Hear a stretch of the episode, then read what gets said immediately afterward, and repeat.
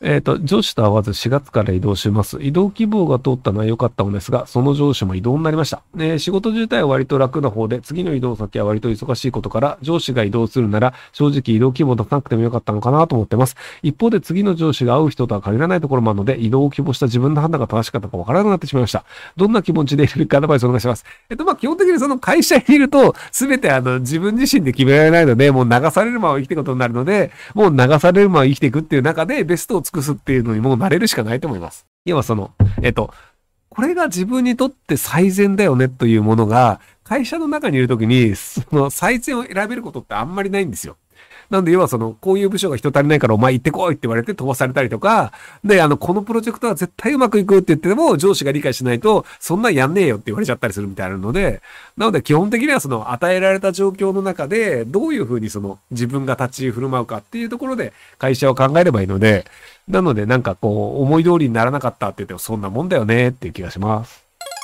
えー就活生です。内定承諾後の事態についてどう思いますか？えっと、あの、一般的には大学の人とかに相談すると、やめた方がいいと言われます。では、その内定をこうなんか蹴るようなやつがいる。大学は取りたくないよねみたいな風評が発生する可能性があったりするので、なのでその大学にとっては、こう、あの内定蹴るのやめてくれみたいな話になるんですけど、で、まあぶっちゃけた話をすると、あの自分の人生のことなので、他人に迷惑をかけてでも自分はこっちに行きたいんだっていうのがあるのであれば、そこはまあ、もう自分でこういろいろ人に迷惑をかけて生きていくっていう覚悟を決めていくっていうものなんじゃないかなと思うんですけど、な、例えばその、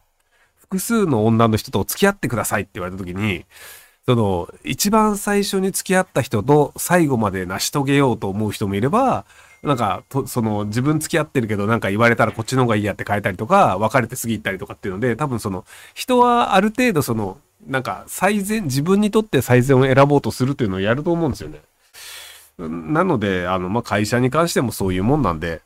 別になんか、その内定をこう承諾した以上は、こう必ず守らなきゃいけないというわけでもないんじゃないかなと僕は思うんですけど、ただ社会的にあの迷惑かけんなってって怒られるんじゃないかなと思います。うーん、まあ、なんだろうね。あの、結局その自分自身が幸せになるかどうかというのを僕はベストで考える、あの一番最初に考えるべきだと思うんですよね。要は、自分が幸せになるために社会に迷惑をかけてはいけないよねっていう話で、なので、あの、自分がすげえやりたいんだったら、社会は、要は自分が楽しくなるために存在するので、迷惑かけるのぐらい別にいいんじゃねっていう、こう裏を返せばそういうタイプだったりするので、なので、あんまりこう、大人の、こう、なんかまともな意見ではないと思いますけど、僕はそういう考えできてたりします。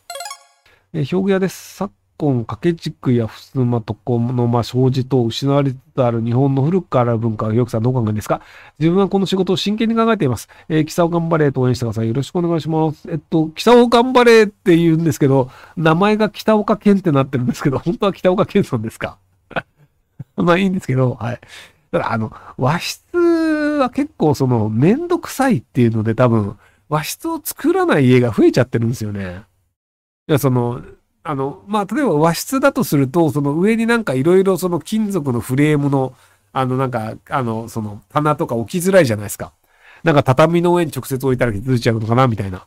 っていうのがあったりするので、なのでその和室じゃない文化が増えてるっていうのは、なんか今後もどんどんその和室を家に作らない人っていうのが増えるんじゃないかなと思いますけど。